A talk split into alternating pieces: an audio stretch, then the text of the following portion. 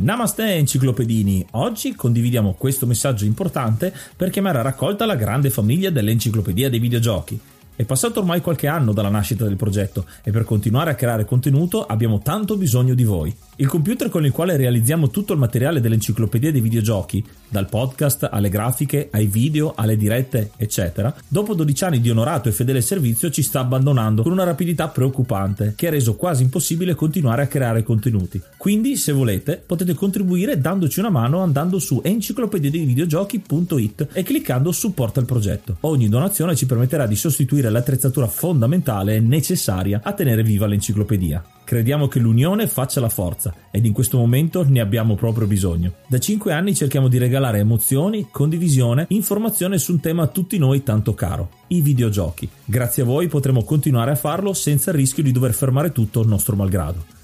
Grazie di cuore a tutti.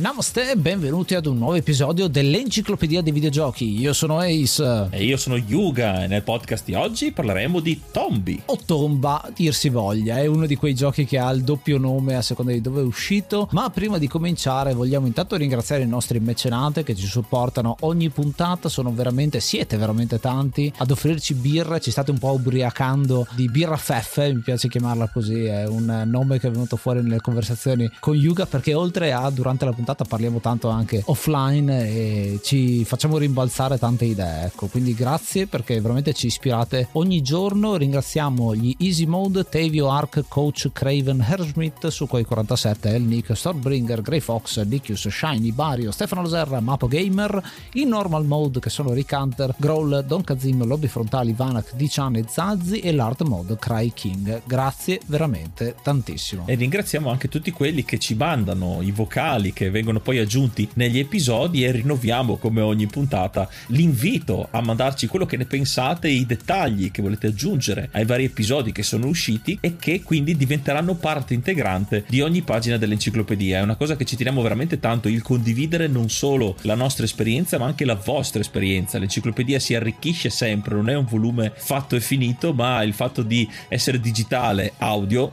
soprattutto, dà spazio con le piattaforme su cui siamo, dà spazio di ampliare ampliare sempre di più episodi anche a distanza di tempo. Voi potete mandarci un vocale anche ancora del primo episodio di Metaslaguno e può essere aggiunto perfino lì. Quindi fatelo seguendo i link su enciclopedia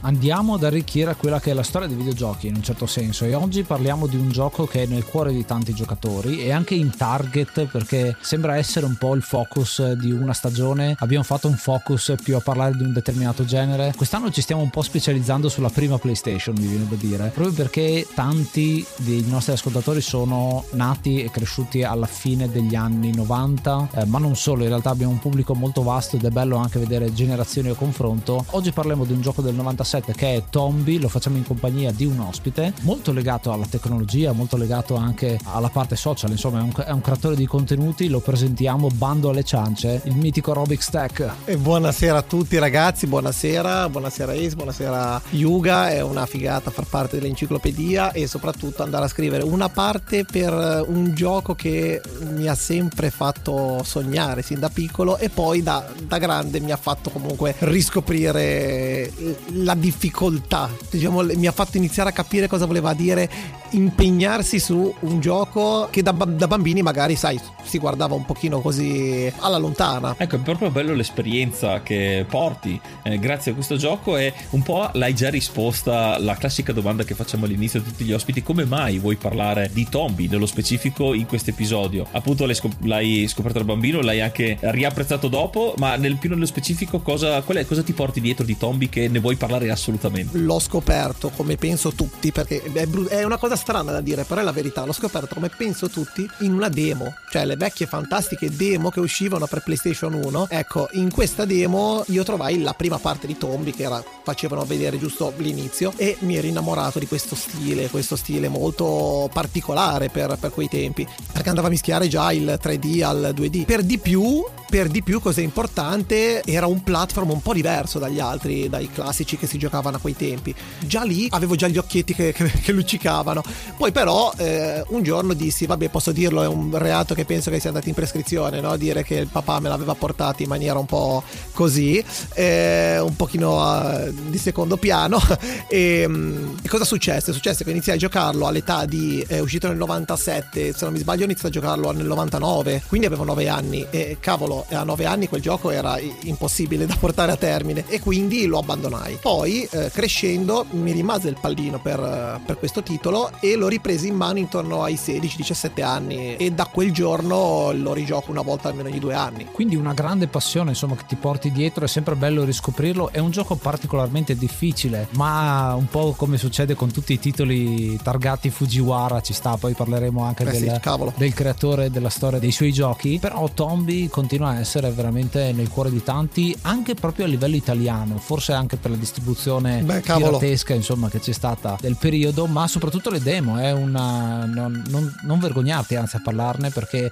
era un modo per far conoscere i giochi, lo sta proprio adesso sta ritornando di moda a fare le demo, Steam ad esempio ne sta rilasciando parecchie proprio perché è un modo per provare con mano qualcosa che poi vai a comprare la versione retail. La particolarità della demo di Tombi è che è una demo molto ricca, veramente uno può spenderci ore a giocare solamente alla demo, a differenza non so di altri titoli, mi viene in mente anche lo stesso Spiro o Spyro. Del tempo dove c'è uno schema che finisce in 5 minuti a farla lunga. Io ti faccio una citazione di altre demo che mi sono piaciute particolarmente, io mi ricordo ad esempio la demo di Pandemonium 2 che ho giocato veramente tantissimo solamente la demo e che poi appunto ho apprezzato il, il gioco finale tanto. Io mi ricordo come demo che giocai un sacco eh, Medieval, cioè la prima demo di Medieval io la, la fusi, cioè era come avere il gioco completo. Io sono un po' distante invece da queste cose qua. Mi ricordo di aver visto Tombi in una demo, però da amici. Eh, ero già un po' più grandicello io nel 97 e ero un po' più già orientato non tanto più sulle console quanto più sul PC. Quindi ero nel periodo eh, sparatutto in prima persona, giocavo tantissimo Blood che era uscito proprio in quell'anno lì o comunque in picchiaduro se la giochi Tekken 3, quindi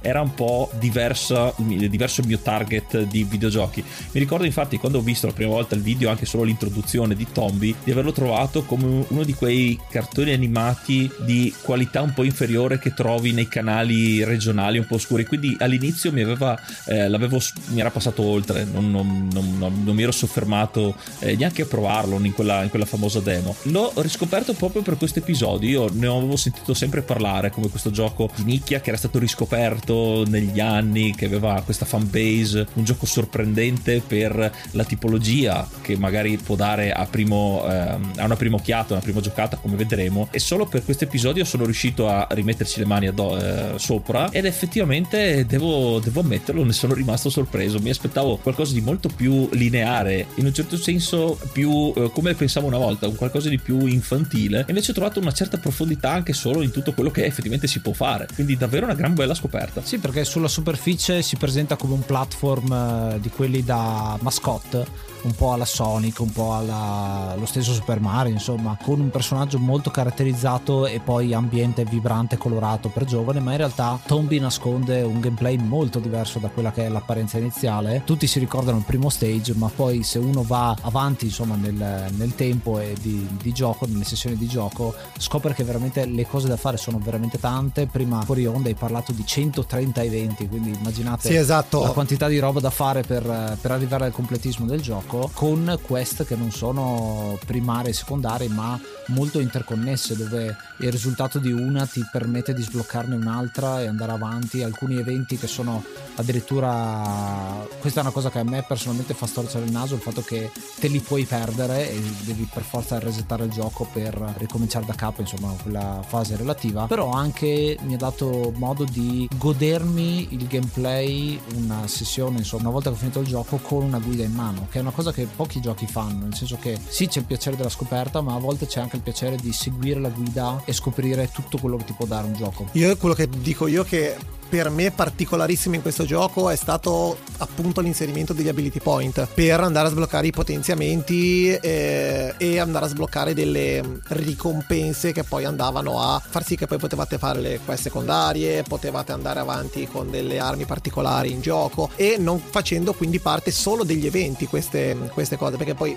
quali chiamano eventi, però passiamo, parliamo proprio facile facile, le missioni. Tutte queste missioni non sono, sono tantissime missioni secondarie che vi daranno la possibilità di sbloccare tante piccole chicche di gameplay, tipo i pantaloni salterini, i pantaloni che vi fanno correre di più, però fondamentalmente uno potrebbe anche tranquillamente finire il gioco senza prendere tutti questi potenziamenti e come diceva giustamente è questo quello la cosa che molta gente questo gioco si perde, si perde nel gioco perché è talmente grosso, talmente vasto che non è il classico platform seco punto A punto B finito lo stage e poi andiamo avanti. No, c'è da, da lavorarci, da lavorarci diciamo così, c'è tante piccole cose da, da andare a scovare. E con tutte queste premesse adesso prepariamoci a entrare nel mondo colorato e irriverente di Tombi ascoltandoci una delle tracce della colonna sonora.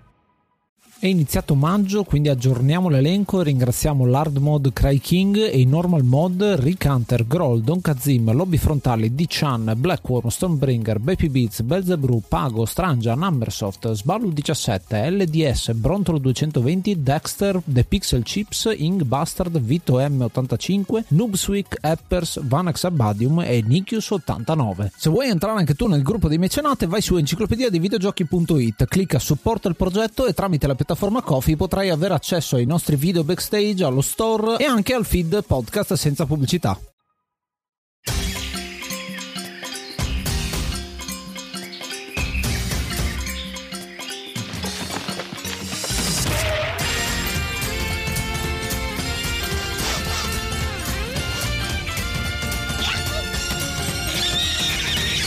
Il gioco di oggi è Tombi, un gioco del 1997 sviluppato e pubblicato da VP Camp ed è eh, uscito per la PlayStation ed è un platform, ma già dalle premesse un platform atipico, eh, soprattutto per l'epoca e come già citato da Ace, il suo creatore Fujiwara ha già una solo il nome eh, evoca giochi precedenti del pietre miliari del videogioco perché stiamo parlando del papà di Ghost Goblins ad esempio. È una vera e propria leggenda del game design infatti Tokuro Fujiwara oltre a Ghost and Goblins sta dietro anche a Commando, a Sweet Home di cui abbiamo parlato, a Mega Man, ha veramente tanti titoli molto diversi uno dall'altro, forse l'unico elemento eh, che li accomuna è la difficoltà, si tratta di giochi veramente difficili tutti quanti anche se sono poi di generi diversi perché appunto stiamo parlando di horror, stiamo parlando di RPG, di, di cose molto varie una con l'altra. E poi a un certo punto eh, dopo aver avuto l'esperienza con Konami all'inizio della carriera e poi con Capcom Capcom decide di lasciare Capcom per fondare Whoopi Camp, uno studio indie che produrrà solamente due titoli, Tombi e il suo seguito, per poi fallire. Il fallimento di Whoopi Camp è dato più che altro dalle vendite, perché sì, i giochi di cui andiamo a parlare sono molto molto belli, ma hanno avuto poche vendite. Stiamo parlando di 250.000 copie per eh, il primo Tombi che nel scenario diciamo del tempo erano veramente poche. È un titolo che sicuramente è stato vittima di pirateria assurda eh, perché era il periodo quello, però peccato perché ci sarebbe stato molto da, da, sviluppare. Infatti una cosa che avrebbe aiutato molto il gioco, come è successo molte volte a titoli soprattutto per la PlayStation, era l'arrivare a 400.000 copie che ne avrebbe garantito l'uscita in versione Platinum e quindi che l'avrebbe fatto ancora di più conoscere e amare dal pubblico, avrebbe avuto uno sviluppo molto più veloce, in questo caso purtroppo non ce l'ha fatta e si, si è creato ma con molto più tempo, quindi diciamo nell'immediato ha avuto grosse difficoltà e ci dispiace che VP Camp ne abbia risentito parecchio anche se alla fine è, fallita ma comunque era rimasta un po', un po' più come lo usava un po' più come risorsa di consulenza Fujiwara. Fujiwara che dopo l'esperienza di Capcom finendo con Resident Evil capisce in un certo senso che in Capcom non gli avrebbero più permesso di fare giochi che voleva lui ma i franchise erano già partiti e quindi si sarebbe dovuto cimentare in giochi già fatti e prosiegui di franchise quindi per invece mantenere la sua freschezza intatta decide di lanciarsi in questa sfida giusto per citare un attimo il futuro invece di, di Fujiwara, eh, lui dopo aver chiuso appunto Camp collaborerà veramente poco a altri titoli, Ultimate Ghost and Goblins, Ghost and Goblins Resurrection, quindi tanti make, farà qualcosa di Bionic Commando tra l'altro che è un altro titolo che ritorna, mentre il momento in cui veramente crea qualcosa di completamente nuovo è nel 2009 quando fa il design originale di Mad World, un gioco che irrompe eh, sia per la qualità grafica di questo bianco e nero molto molto intenso ed è un beat'em up su Wii che è una cosa stranissima. La Wii che è una console fatta per eh, giochi casual si trova ad avere un picchiaduro che veramente è completamente diverso da quello che c'è sul panorama ed ha avuto un discreto successo. È uno di quei titoli cult eh, per la Wii allora una cosa che mi piacerebbe dire di questo titolo sicuramente è il problema della traduzione ovvero il gioco è stato rilasciato nella versione PAL pochissimi mesi dopo l'uscita nordamericana e come ben sappiamo a quei tempi non è che era proprio così facile il discorso della, della traduzione perché c'erano sempre qualcosa che si perdeva, poi non c'era il modo di comunicarsi in maniera come adesso, adesso si fa una call e si risolve il problema, invece ai tempi era tutto un pochino più fumoso. Così facendo ci furono un sacco di problemi sia nei doppiaggi ma soprattutto nella traduzione, infatti molte cose sono errate, ad esempio sfolla gente presa tutto piccole cose che per un pubblico un pochino più smaliziato, un pochino più adulto ai tempi fece un po' storcere il naso, però poi come sappiamo purtroppo, come abbiamo già detto, le bancarelle pullulavano di tombi e quindi il, il traguardo del Platinum forse non è stato raggiunto anche per quello. Sì, puoi pensare anche che il 97 è comunque un anno ricco veramente tanto di, di, di videogiochi perché stiamo parlando di Postal, Fallout, Age of Empires, Grand Theft Auto, Castlevania Symphony of the Night, quindi veramente è un momento di svolta svolta di creazione di franchise nuovi, anche sperimentazione con quello che è il 3D, che è una cosa che si nota molto insomma nel 97. Siamo leggermente dopo l'introduzione del 3D, dove tutto deve essere la versione 3D, Super Mario 64 in primis, ma poi tutta una serie di traduzioni dal 2D al uh, eh, 3D e con qualcuno che comincia a sperimentare qua e là, perché già lo vediamo in parte anche con Symphony of the Night, eh, lo vediamo con uh, Oddworld, Abe Odyssey, che è un gioco bidimensionale ma con grafica che tende alla tridimensionalità e quindi vediamo già piccole commistioni tra quella che è la pixel art class, quella che diventerà in realtà poi codificata come pixel art e quella che è l'animazione tridimensionale. Tombi ci riesce in una maniera molto intelligente secondo me perché va a prendere il platform e lo sviluppa in tre dimensioni e questo voglio sottolineare Fats che uscirà anni dopo non ha inventato niente da Vabbè. questo punto di vista. Clamoroso, clamoroso. Però si parla, si parla spesso di Fats come gioco rivoluzionario come l'indie che ha inventato questa cosa in realtà prende molto spunto da un classico cult come Tombi. Eh, sicuramente faremo una puntata dedicata su Fez che ha tantissimi vantaggi. Si vede come il mondo dei videogiochi sia sempre un prendere delle idee, ricombinarle, riprodurre cose nuove, un po' come tutte le arti, perché succede uguale identico nel cinema, nella musica e tanto altro. Una cosa interessante è che durante la partita eh, il nostro Tombi, eh, saltando sui nemici che incontreremo, di cui vi racconteremo poi man mano le varie entità che andremo ad affrontare guadagnerà eh, un'esperienza particolare, ovvero una barra colorata al di sotto in bassa sinistra che si andrà a riempire ogni qualvolta noi andiamo a uccidere uno di questi nemici, un po' la Ghost and Goblin. Abbiamo eh, praticamente le classi, abbiamo delle classi e sono tre in questo caso, in cui raggiunto il decimo livello per ogni classe, abbastanza facile se si fa un po' di backtracking, si possono attivare delle abilità che si sbloccano da delle pietre, ma sono delle pietre particolari che vi daranno dei potenziamenti elementi anche molto forti a mio avviso. Sì, tornando proprio a come si presenta il gioco, è un platform a scorrimento laterale, se vogliamo dire, con la possibilità appunto di andare verso il fondale oppure verso il proscenio, se vogliamo chiamarlo così, bidimensionale, ma ha una mezza tre- terza dimensione che è molto molto bello perché alla fine i comandi risultano molto intuitivi, li ho sempre trovati intuitivi. Un, un po' ostici, eh, per, per, un ragazzino un po' ostici, però eh, intuitivi. Potrebbe, potrebbe essere effettivamente ostico. Eh, anche perché poi non è che ti viene spiegato tantissimo. La parte tutorial eh, è abbastanza prova. prova a fare le cose e vedere cosa succede, mi sembra di capire. Una cosa particolare appunto del gameplay è che tu hai la possibilità di attaccare tramite il fatto che prendi i nemici e li lanci, che è una cosa interessante e che è un'evoluzione, forse c'ha qualche elemento di Wario, c'ha qualche elemento di Mario 2 anche il fatto che puoi prendere nemici e lanciarli, che ho trovato bella, bella perché non è, non è scontato semplicemente salti sui nemici e vinci, ma è qualcosina di più, ecco, e questo dà un elemento interessante e dinamico, oltre al fatto che è un platform, quindi hai anche salti, hai anche un certo movimento. Sì, qui la cosa curiosa che ho notato è che noi abbiamo un'arma di attacco, sì, il, il, il clamoroso sfollagente che in realtà sembra più uno yo-yo, una palla chiodata. Ma è un, è un, per me è chiaramente un errore di traduzione questo sfollagente, però va bene, facciamo finta di niente. Esatto, e il fatto di avere quest'arma che però non, non ho mai trovato mh, mm, per uccidere i nemici, ma solo per stordirli per poi saltargli addosso e fare la capriola poi per effettivamente batterli, lanciarli in giro e fare punti. E una cosa che ho trovato estremamente curiosa e, e particolare nell'approccio, l'ho trovato molto creativo, è questo 3D, perché la telecamera rimane sempre fissa eh, lateralmente, il fatto di poter esplorare eh, anche in profondità, ma non eh, intendiamoci, non come può succedere ad esempio in Fatal Fury, che sono due binari e noi ci spostiamo su due binari o anche su Guardian Heroes che sono sono tre binari. Qui eh, abbiamo più livelli, è come se noi andassimo i livelli di profondità. E la cosa che ho trovato molto eh, stimolante anche dal punto di vista esplorativo è il proprio, man mano che scopriamo le abilità e abbiamo accesso a nuovi, eh, nuovi punti del, delle schermate che abbiamo un po' come appunto eh, come succede nei Metroidvania, man mano che acquisiamo nuove abilità si aprono parti del, delle arene. In questo caso il fatto di poter andare in, in profondità eh, dà anche un senso particolare del, dello sfruttare il 3D, anche proprio dal punto di vista visivo. Sì, che tra l'altro questa cosa era già stata mezza percorsa,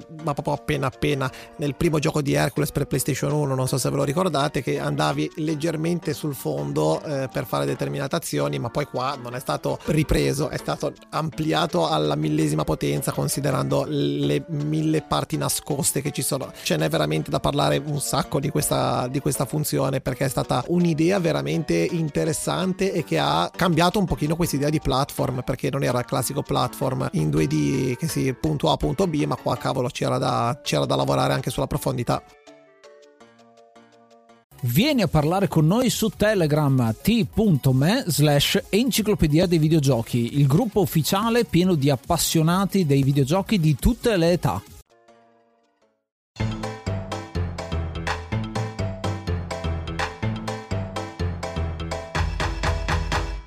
La cosa che stupisce di Tombi e che probabilmente ha attratto tanti ragazzi è il fatto che inizia con un FMV come andava al tempo il filmatino. In questo caso non è un filmato in 3D, ma si poteva farlo e quindi già una scelta interessante, ma abbiamo quella che è l'introduzione che sembra molto l'inizio di un anime, è un cartone animato disegnato appunto in stile manga, in stile anime, che mostra questo ragazzino Tombi e le sue peripezie con i maiali Koma che gli rubano ad un certo punto un braccialetto d'oro, il braccialetto d'oro che gli aveva regalato suo nonno. Tutto è raccontato semplicemente da quello che vediamo e da quello che ascoltiamo vediamo, non ci sono però parole, non ci sono dialoghi di nessun tipo e una cosa che però varia tra la versione tomba e la versione tombi, ci sono tre versioni diverse in realtà di questa introduzione perché nel gioco originale, cioè la versione giapponese, c'è una canzone eh, cantata in giapponese, la versione strumentale è quella che troviamo sulla versione americana, mentre sulla versione europea è stato messo una band rock, vengono tolti quelli che sono gli elementi musicali che avete sentito di jungle e di insomma una canzone da cartone animato uno direbbe ed è stata inserita la band che tra l'altro non vi possiamo far sentire perché sicuramente è protetta da copyright. È stata una scelta di, è stata una scelta di marketing sicuramente. Non dico che stona sicuramente molti ascoltando quella canzone specifica gli ricorderà gli verrà sulla nostalgia però diciamo che ascoltando la versione strumentale che è quella diciamo più a metà strada diciamo, tra, tra quella originale giapponese e quella europea ci può stare. È un'introduzione bella vivace che subito ti fa vedere un sacco di colori ti dice questo è un gioco divertente, divertiti. Da un certo punto di vista introduce quello che è il personaggio di Tombi o Tomba, sto continuando a dire uno e l'altro, lo chiameremo penso Tombi per il resto dell'episodio, semplicemente perché è la versione italiana e europea. La motivazione credo non è mai stata confermata, ma credo sia proprio quella. Tomba è il eh, titolo originale, ma in Italia la parola tomba ha un altro significato e quindi si è deciso per il mercato europeo di cambiare il nome. Euro- eh, mercato PAL, tra l'altro, neanche solo europeo europea, quindi vuol dire eh, PAL vuol dire in quel caso lì Europa e Australia. Quindi molte delle, delle ricerche che abbiamo fatto ci sono tanti australiani che fanno video di retrospettiva perché anche lì ha avuto un successo particolare e lo chiamano Tombi. L'inizio della storia, la premessa, in realtà è molto semplice perché vediamo Tombi che viene aggredito da questi maiali che nel gioco si chiamano Coma e eh, gli rubano questo braccialetto che tanto caro gli aveva regalato il nonno e questo ci dà la motivazione per cominciare il gioco. Dobbiamo ritrovare questo bracciale e fargliela pagare a questi maiali che in questa prima fase hanno la meglio. È proprio questo che ci dà lo sprono per andare. Quindi un concetto molto semplice del mi hanno rubato qualcosa di a me caro, devo andare a recuperarlo e a vendicarmi nel mentre. Un concetto molto da cartone animato, da concetto semplice, ma già dalle prime fasi di gioco e poi con i vari personaggi che incontreremo perché è un platform sì, ma anche dei personaggi non giocanti, classici NPC che aggiungono alla lore, alla storia, cominceremo a saperne un po' di più del mondo che ci circonda e anche di cosa sta succedendo. Partiamo però da questa semplice premessa, ci fa comunque scoprire un po' la volta in questa prima parte un po' tutorial che come detto va un po' a prova cosa succede, prova a vedere cosa succede, però pian piano ci dà, comincia a dare qualche indizio sempre più importante. Il nostro Tombi però non sa che di fronte a lui non si troverà un mondo così pacifico che lo aiuterà a trovare il bracciale, ma anzi davanti a lui avrà una marea di location, una marea di location con le relative popolazioni che potranno essere sia di aiuto che ostili e che non sempre ci aiuteranno a arrivare a un risultato senza fare quest purtroppo molto lunghe e che ci faranno andare tra una location e un'altra. Infatti su questa parte posso dare la mia piccola eh, nota negativa, ovvero che può essere un po' dispersivo sotto questo punto di vista. Ma passando per laghi, monti, incontreremo anche delle foreste, dei fiumi invalicabili, ma la cosa fondamentale sarà che il gruppetto di maiali che ha rubato il bracciale non lo fa in maniera solitaria, ma è capitanato da dei boss, così possiamo dire, dei maiali cattivi un po' più cattivi dei loro piccoli servetti perché vengono proprio chiamati servetti e in questo caso li incontreremo ben sette e ci sarà da divertirsi e, e, non tanto anche solo da divertirsi ci sarà anche un pochino di arrabbiature per alcune boss fight un po' un po' complesse. Ecco, questi boss di cui ha parlato Robix adesso sono sette e in un certo senso dividono il, l'intera esperienza del gioco in sette parti. È interessante perché ciascun boss, dopo la sconfitta di questo, cambiano il territorio e quindi è bello perché poi per, ti permettono di esplorare nuove aree, di andare in giro, di vivertela come se fosse un grandissimo parco divertimenti. Io l'ho vista così, un po' perché la mappa lo ricorda vedendolo, la grande mappa insomma di, di, di questo tipo, dove inizi da un angolino in quello che è il villaggio eh, dell'inizio, e si chiama effettivamente il villaggio villaggio dell'inizio, mentre poi vai a esplorare tutto, tutto il territorio. Questi sblocchi sono quelli che ritroviamo ad esempio anche nei Metroidvania, che ritroviamo anche nelle storie, anche nei JRPG, mi viene in mente, quando sconfiggi il boss ti, ti dà qualche potenziamento che ti permette di raggiungere una nuova area. Eh, in questo caso è interessante perché sì, hai la libertà di esplorare la zona limitrofa e poi pian pianino allarghi eh, l'area di influenza con, eh, con quello che succede. Parlavi anche del fatto che c'è una backstory che pian piano viene esplorata con uh, l'interazione con i personaggi, no? con i personaggi secondari, che ce ne sono veramente tanti anche qua. Sì, dei personaggi secondari ne abbiamo uno principale a inizio gioco, subito arrivati alla fine del, del villaggio degli esordi incontreremo il vecchio millen- il centenario, il centenario mi stavo già sbagliando, il saggio centenario, il saggio centenario farà partire eh, alla fine della sua piccola quest che ci darà un altro video ed è l'unico tra l'altro video doppiato del gioco che vabbè il doppiaggio stile, stile Spyro eh, quindi non andate a immaginare un doppiaggio fatto da grandi nomi, eh, ma è classico doppiaggio inizio anni 2000. Questa era una terra pacifica di grande bellezza. Ma un giorno arrivarono sette maiali malvagi. Giunsero all'improvviso e usarono i loro poteri per distruggere questo mondo. Per qualche ragione quei malvagi maiali collezionano oro. Scommetto che il bracciale di tuo nonno rubato dal Komabuta è un bracciale d'oro i sette maiali malvagi si nascondono in qualche angolo di questa terra. Se li trovi, ritroverai anche il bracciale, ma ricorda di stare attento. E ehm, abbiamo eh, tutta questa storia, ovvero che il,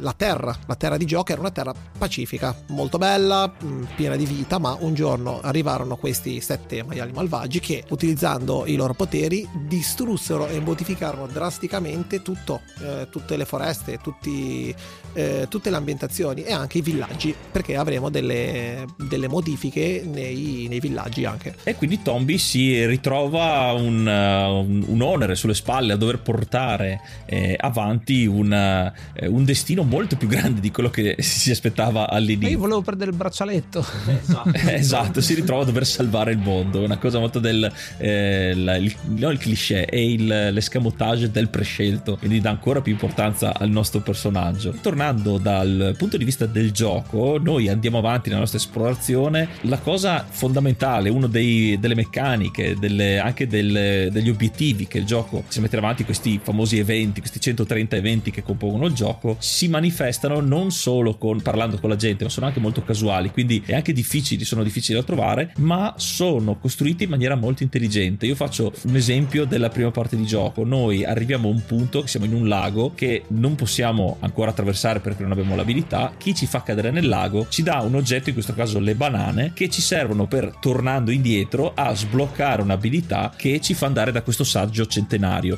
Sono tutti eventi, tutte, tutti personaggi, tutte cose che accadono legate fra loro e questa interconnessione fa in un certo senso anche perdere la cognizione del tempo in contrasto un po' alla storia che abbiamo. Noi dobbiamo salvare il mondo, ma succede talmente tanta roba, tante cose, anche eh, senza che noi riusciamo a controllare cosa succede, perché basta anche solo raccogliere un pulcino, raccogliere una rana e subito viene scritta sullo schermo eh, una missione da intraprendere con i punti che guadagneremo. Può sembrare appunto dispersivo e impegnativo, soprattutto nella fase iniziale in cui stiamo, stiamo imparando il gioco, però a lungo andare poi anche con eh, man mano la difficoltà, ma anche l'importanza che avranno queste missioni, perché adesso abbiamo parlato di prendere delle banane e portarle a una scimmia che ci dà un'abilità in più. Il più avanti il destino del mondo è letteralmente nelle nostre mani, quindi anche le missioni che dovremo andare a fare, anche dal punto di vista sociale e personale dei personaggi, è ancora più gravoso e ancora più importante, quindi il peso delle nostre scelte diventa ancora più fondamentale. Sì, anche l'enigma del uno dei primi enigmi che affrontiamo che è quello della nebbia da diradare e lo facciamo tramite un tornado che ci siamo messi in tasca che mi piace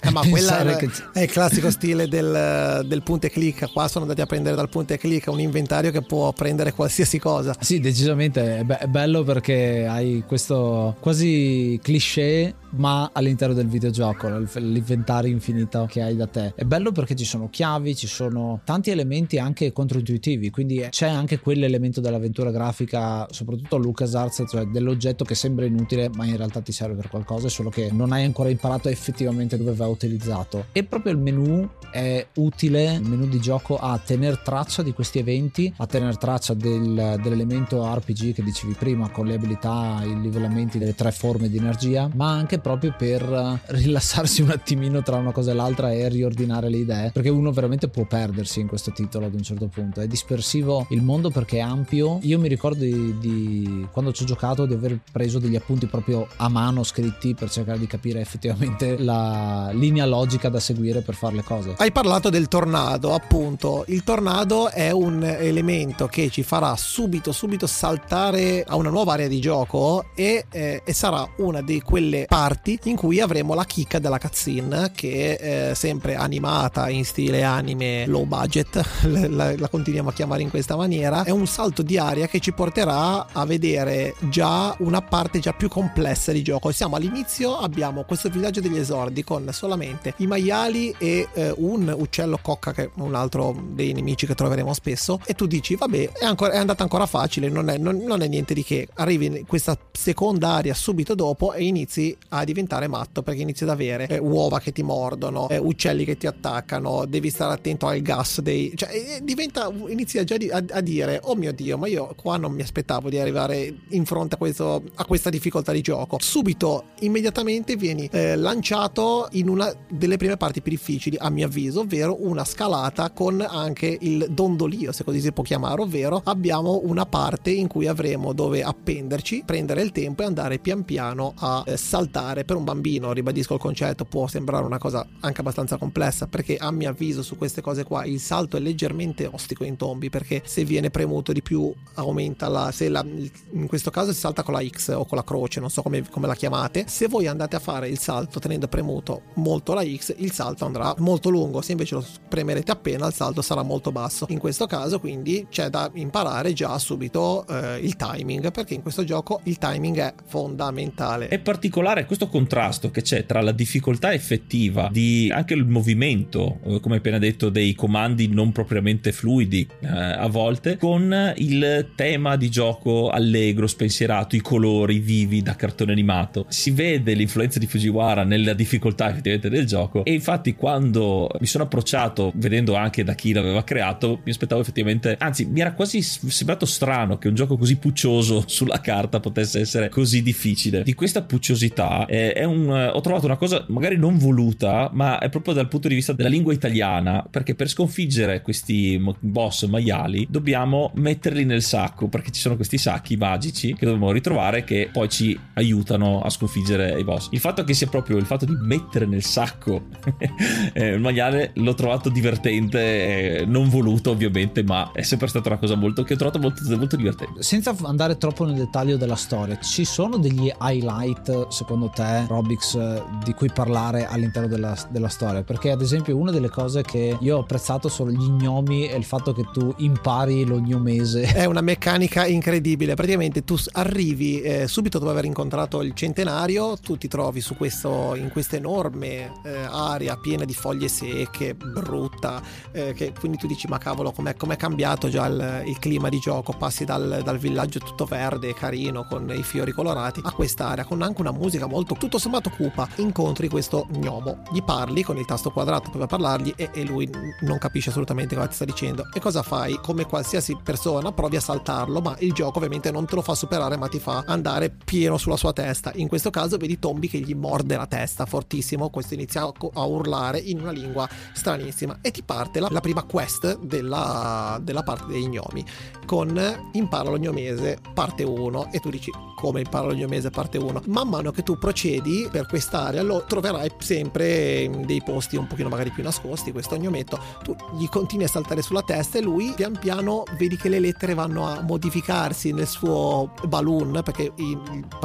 diciamolo gli NPC eh, parlano tutti tramite balloon non essendoci il doppiaggio parlano tutti tramite balloon. E eh, il balloon pian piano si evolve fino a che non lo mordi fuori dal, dall'area di, del villaggio degli gnomi e dice aia e quindi ok abbiamo imparato ufficialmente lo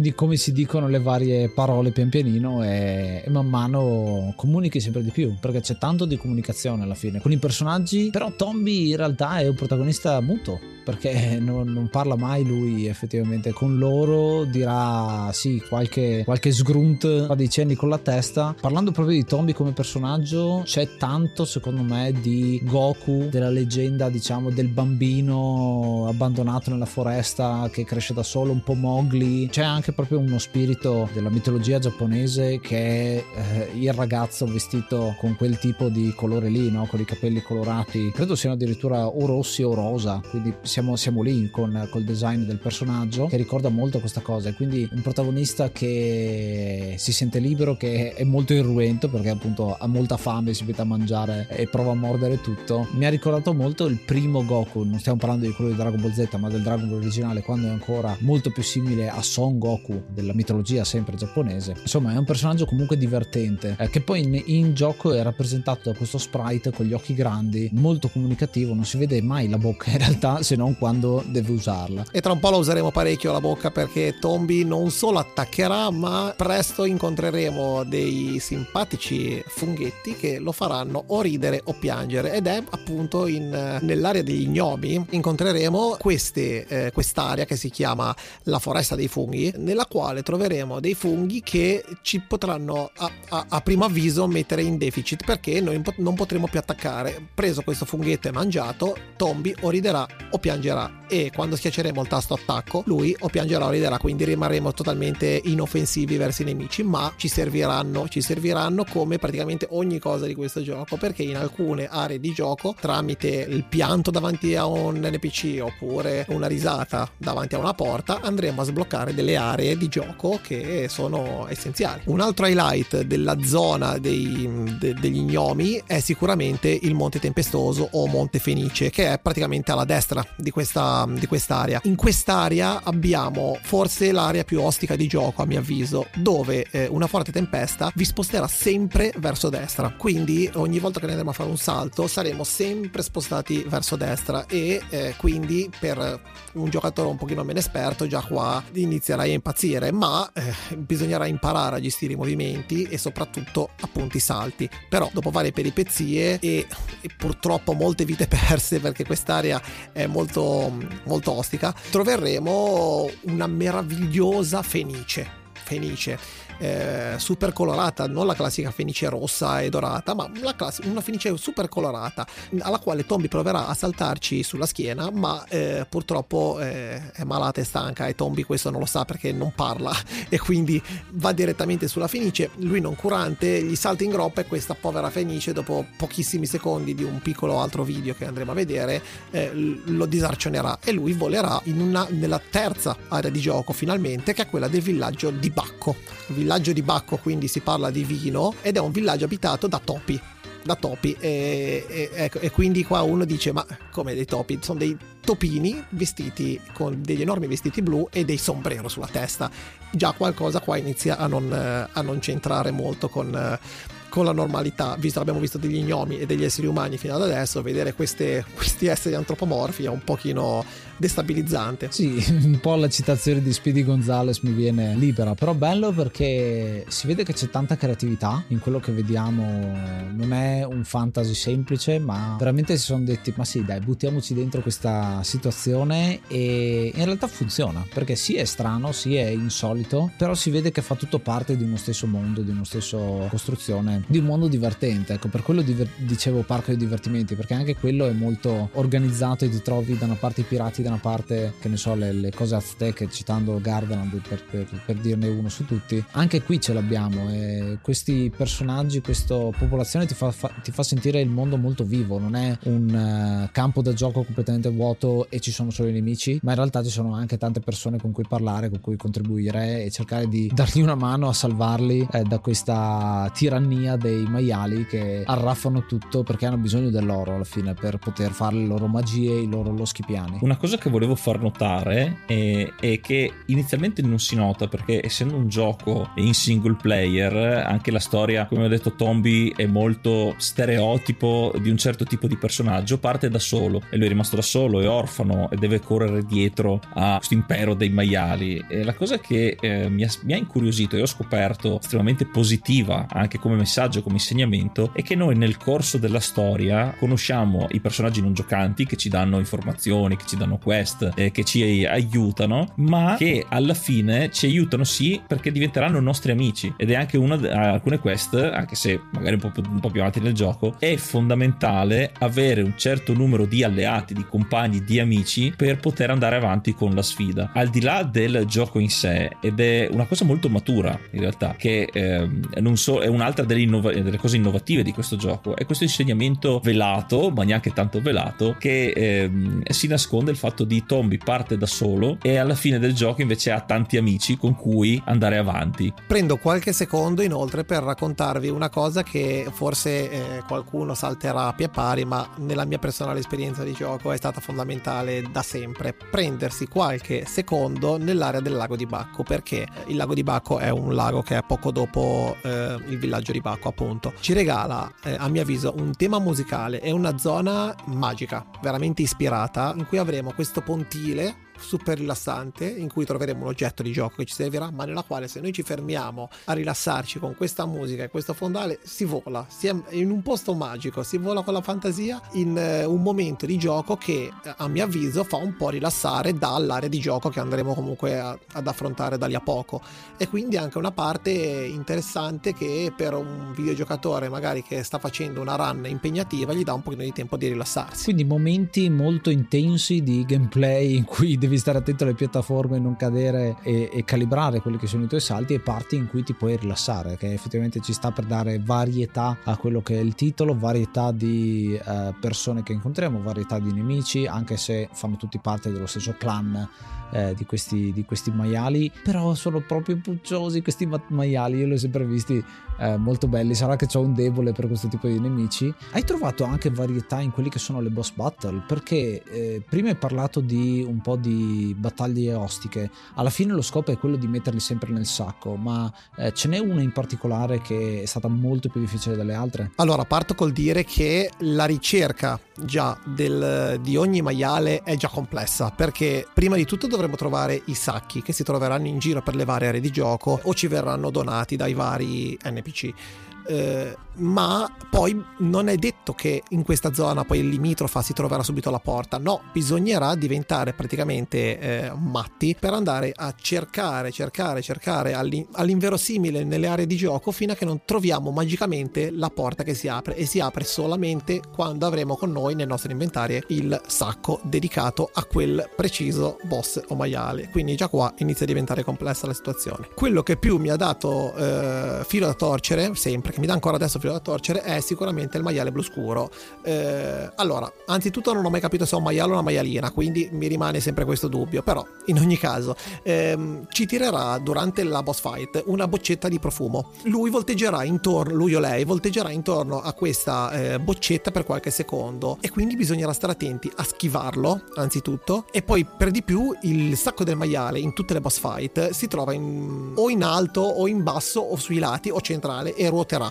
ruoterà oppure si muoverà velocissimo. In quindi noi dovremo agguantare il nemico dopo averlo ovviamente eh, stunnato con lo sfollagente dobbiamo agguantarlo e riuscire a lanciarlo dentro, il, maia- dentro il, il, sacco che deve essere ovviamente rivolto con l'apertura verso dove lo stiamo lanciando. Quindi già qua c'è una può essere già difficile, ma in questo caso è difficile perché que- il, il, sacco si muove in verticale su e giù eh, al centro dell'aria, quindi noi dovremo stare attenti a schivarlo, a schivare i suoi attacchi con questo profumo, agguantarlo, lanciarlo nel sacco che si muove in verticale è una delle boss fight veramente più complesse. Che è un marchio di fabbrica di Fujiwara, eh. infatti eh, non ci si poteva aspettare di meno, anche se eh, in un certo senso ci trolla tutti alla fine con eh, l'ultima boss fight perché qui c'è un totale cambio della, del picco di difficoltà, vero? Per raccontarvela molto velocemente, bisognerà, eh, no, non sarà facile riuscire a sbloccare quest'ultima parte perché siamo di fronte a uno degli enigmi forse più difficili del gioco, ovvero quello dei sette amici. Quindi noi dovremo riuscire durante il gioco a recuperare tante amicizie con le missioni che possono sembrare secondarie ma non sono e andare pian piano a recuperare gli amici in giro per le varie aree di gioco, quindi nel villaggio dei gnomi, nel villaggio di Bacco, eccetera, eccetera. Ma soprattutto dovremmo sfruttare il nostro mezzo di trasporto per i viaggi rapidi, che sarà Baron, sarà un cagnolino che incontreremo a inizio gioco e che pian piano andremo a curare durante il gameplay per eh, usarlo come mezzo di trasporto sembrerà un pochino Falcor perché questo cane con le orecchie enormi che volerà in giro per il mondo da farci da eh, viaggio rapido. E eh, per io quando ero bambino prima di entrare nella, nella stanza dell'ultimo, dell'ultimo maiale ci misi veramente una settimana perché non capivo qual era questo settimo amico da trovare. Avevo sei amici sui piedistalli, mi mancava il settimo amico. Una volta, a posto che andarci camminando, ho detto uso Falcor e vado all'area della questa stanza e cavolo, vedo Falcor, Falcor, scusatemi, l'ho chiamato Falcor, eh, Baron che cammina e si va a mettere sul piedistallo e io dico cavolo, il miglior amico dell'uomo, il cane. E in questo caso eh, siamo finalmente riusciti a sbloccare la porta finale di quest'ultimo eh, maiale e purtroppo è una sfida che è estremamente facile eh, a mio avviso, perché è molto molto semplice, praticamente eh, il maiale si teletrasporta, si teletrasporta sempre, sempre, sempre, sempre negli stessi posti, quindi basterà imparare il, eh, il pattern dei movimenti, gli si, gli si, dà un colpo con la chiappa, lo si, lo si prende e lo si lancia nel sacco che tra l'altro si muove in maniera super facile che avete già fatto, quindi sarà perché avete già le skill degli altri maiali, però in un attimo lo, lo si fa. Sì, è proprio una ciliegina sulla torta, quasi come se fosse un regalo finale che il grosso l'hai fatto. È un po' il 130 evento questo qua dei sette amici, perché uh, se finite il gioco senza avere tutti quanti gli eventi fatti, vi viene dato un piccolo indizio per risolvere quest'ultimo. Quindi si vede proprio come il, uh, questo sia il premio del completismo, la ciliegina sulla torta per arrivare al 100% del gioco. Bello che ci sia questo significato che non è per forza un sconfiggi qualcuno alla fine, ma in realtà il gioco vuole parlare di amicizia in qualche maniera. No? L'hai trovato interessante, probabilmente verrà fuori anche nei nostri voti finali. Sì, eh, assolutamente. A mio avviso, eh, poi anche con questo stile, come dicevamo prima, anime, no? quindi abbiamo avuto per tutto il gioco questo stile anime in cui l'amicizia eh, vince sempre su tutto, no? da Dragon Ball a, come abbiamo detto prima, quindi è una cosa estremamente importante e che va a far capire anche un'altra cosa, ovvero a mio avviso c'è anche un bel messaggio di inclusività perché abbiamo per tutto il gioco a che fare con eh, una serie di etnie diverse perché abbiamo lo gnomo, abbiamo il topo che poi vabbè non è un topo perché poi quando andiamo a liberare il villaggio di Bacco dai, dalla maledizione dei maiali troveremo dei simpatici messicani col sombrero, è chiaro che, era, che erano loro e quindi abbiamo tante varie etnie, tante varie diversità che però Tombi già lui, già lui è particolare perché è un bambino con i capelli rosa, i denti da, da vampiro e già è un, è un personaggio particolare. Va a incontrare qualsiasi tipo di etnia e qualsiasi tipo di persona, qualsiasi tipo di NPC senza eh, nessun freno. Gli unici che possono darci dei problemi sono in questo caso abbiamo una foresta con dei nemici molto molto ostici, ma poi alla fine anche loro eh, scopriremo che dal momento quando andremo a liberargli la foresta non saranno assolutamente più ostici perché erano influenzati dal maiale. Quindi c'è un messaggio importante, ovvero a mio avviso che una forza esterna può andare a crearci delle, dei, dei piccoli problemi, delle piccole divergenze, però si possono tranquillamente risolvere, dai. E poi anche questa rappresentazione del, come detto, dell'amicizia, tutto quanto in contrasto ai maiali, che sono i cattivi alla ricerca di oro, mi ha ricordato un po' la, la storia della fattoria degli animali di Orwell, dove i maiali effettivamente sono i veri cattivi, più simili ai, agli industriali, ai ricchi speculatori rispetto al resto degli animali che sono di varie etnie e collaborano tutti per un obiettivo comune.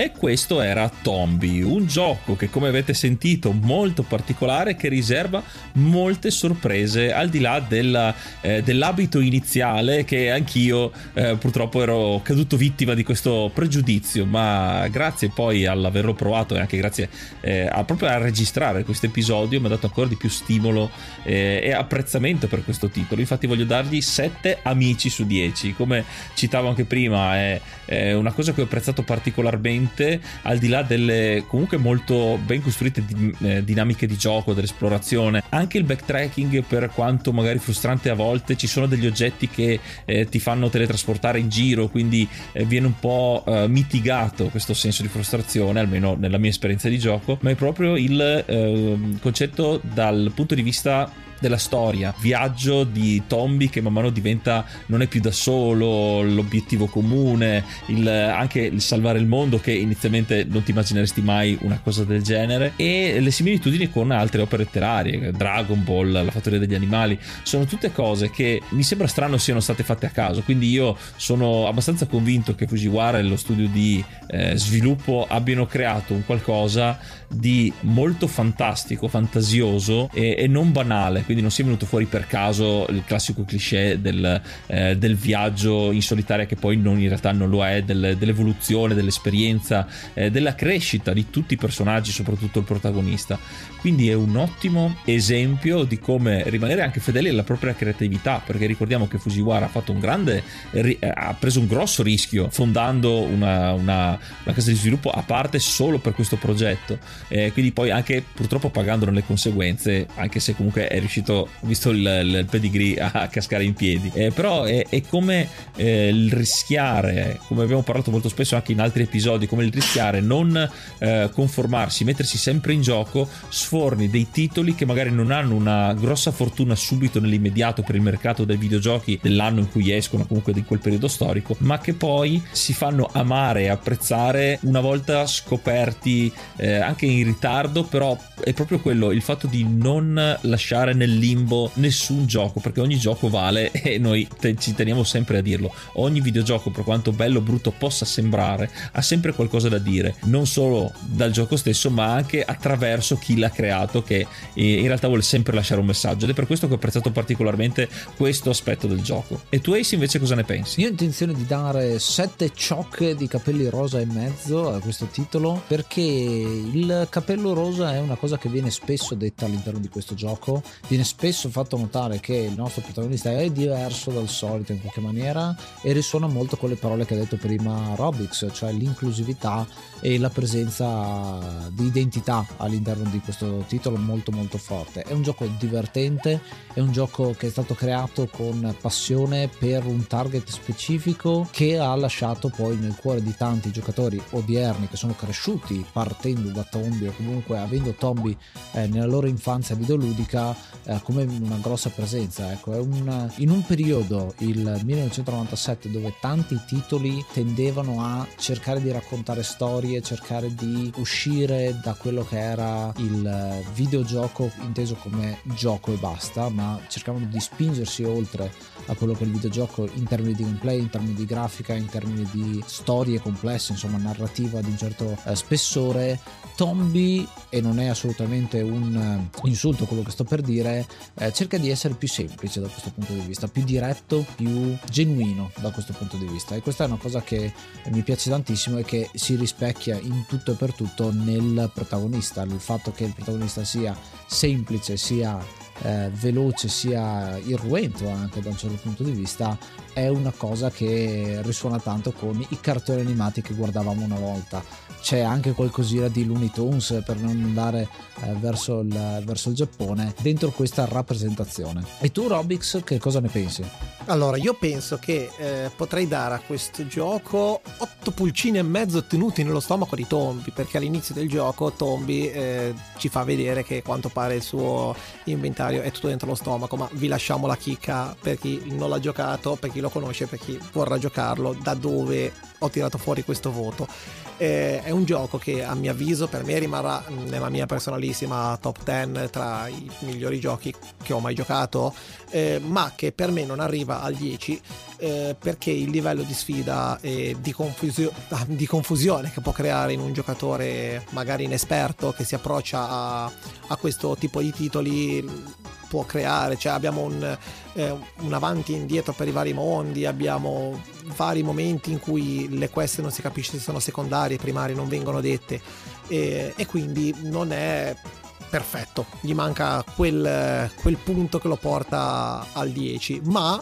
inoltre se mi date la possibilità di dare uno sfollagente in faccia a tutti i bagarini che eh, adesso attualmente questo gioco lo stanno perché io ribadisco un bagarino videoludico che porta questo gioco a dei prezzi inumani non, no, perché ne sono stati venduti pochi quindi eh, però c'è questo fattore nostalgia legato a questo gioco. Quindi uno sfollagente in faccia al bagarino videoludico che sparano a dei prezzi folli questo gioco e non mi hanno ancora dato la possibilità di recuperarne uno in, col back in italiano a un prezzo prezzo umano. Eh, il collezionismo in questo caso paga parecchio, chi ce l'aveva e chi l'ha conservato eh, veramente c'ha una fortuna tra le mani.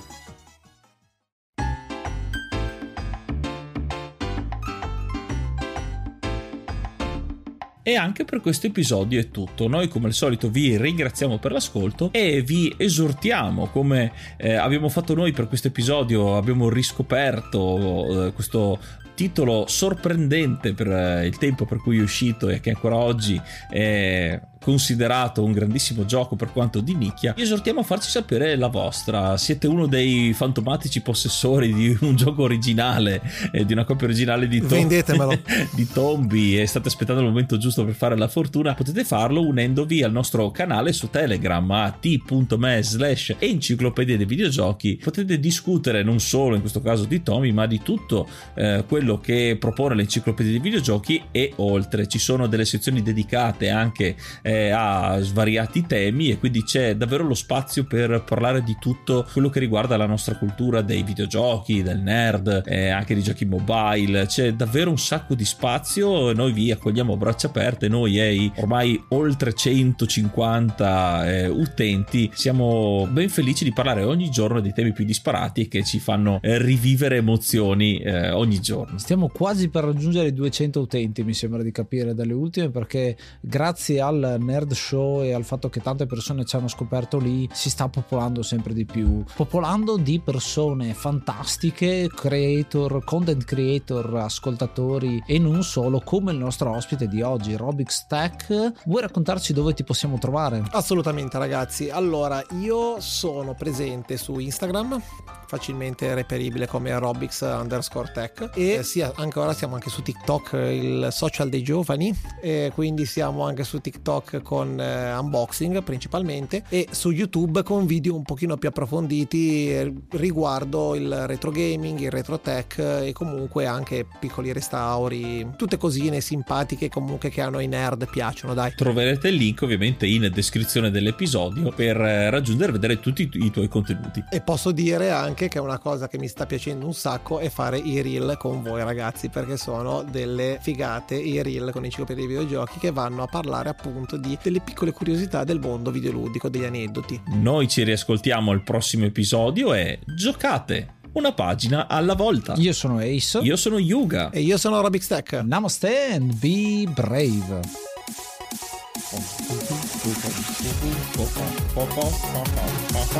Fair,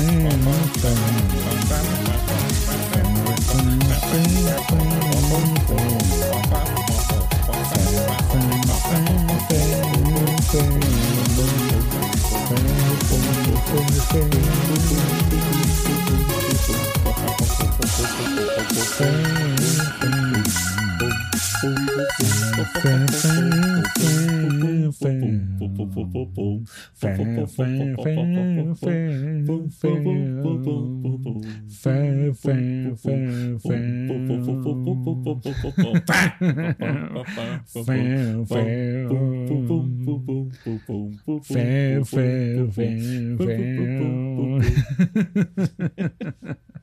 Yeah.